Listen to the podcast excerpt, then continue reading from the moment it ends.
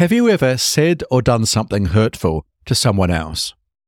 Or perhaps you've become angry and lashed out in a way you have later regretted. If not, you are probably not human. All of us, at one point or another, have likely felt the weight of regret after an impulsive action or misspoken word. But what can you do about this? One option is to apologize. A genuine apology can help you take responsibility for your mistake, repair a relationship, and pave the way back to understanding and trust. But how do you craft an effective apology? In today's episode of the Anger Secrets podcast, I will share seven powerful tips to craft an apology that truly resonates and rebuilds bridges. Hello and welcome to episode 44 of the Anger Secrets podcast.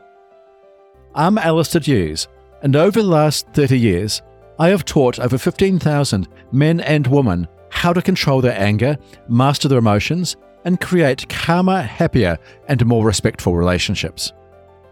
In this podcast, I share practical strategies and real life stories to help you control your anger, master your emotions, and create calmer, happier relationships.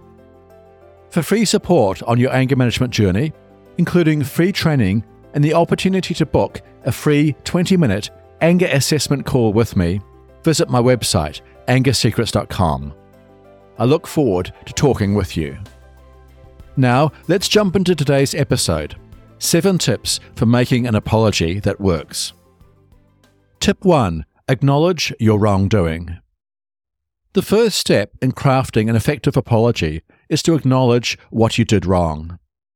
This means not only recognizing your mistake, but accepting full responsibility for it. Avoid making excuses or justifications, as this can make your apology seem insincere and deflect away from the main issue. Tip 2 Express genuine remorse. Next, express genuine remorse. This means apologizing in a way that conveys the sorrow and regret you feel for your mistake. Ensure your apology reflects the seriousness of what you did wrong and doesn't appear dismissive or flippant. For example, instead of saying, I'm sorry I yelled, you might say, I'm sorry for yelling and being disrespectful. It's not an acceptable way to treat someone. Tip 3 Understand the impact. My third tip is to understand the impact of your actions. This means taking the time to listen and empathize with how the other person feels and how your actions have affected them. You can show that you understand by validating their feelings, such as by saying, I can see why my words would have hurt you, or it makes sense that you would feel angry after what I said. Tip 4 No buts. When apologizing, avoid using the word but. Saying I'm sorry, but negates the apology and can make it seem like you're making excuses or justifying your behavior. Stick to simply expressing your regret and understanding the impact of your actions. Tip 5 Offer to make amends. My fifth tip is to offer to make amends. This can go a long way in showing that you are taking responsibility and genuinely trying to repair the relationship.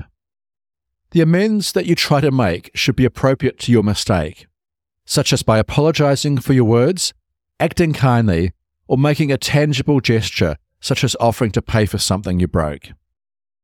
Tip 6 Commit to not repeating your mistake. My sixth tip is to commit to not repeating your mistake.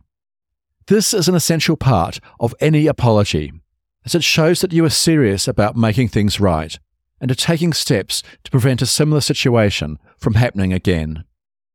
If you have an anger issue, for instance, it is essential to take steps to address this issue. If you would like my help doing this, visit my website, angersecrets.com, to learn about the range of anger management programs and other options I offer. Tip 7 Accept the response.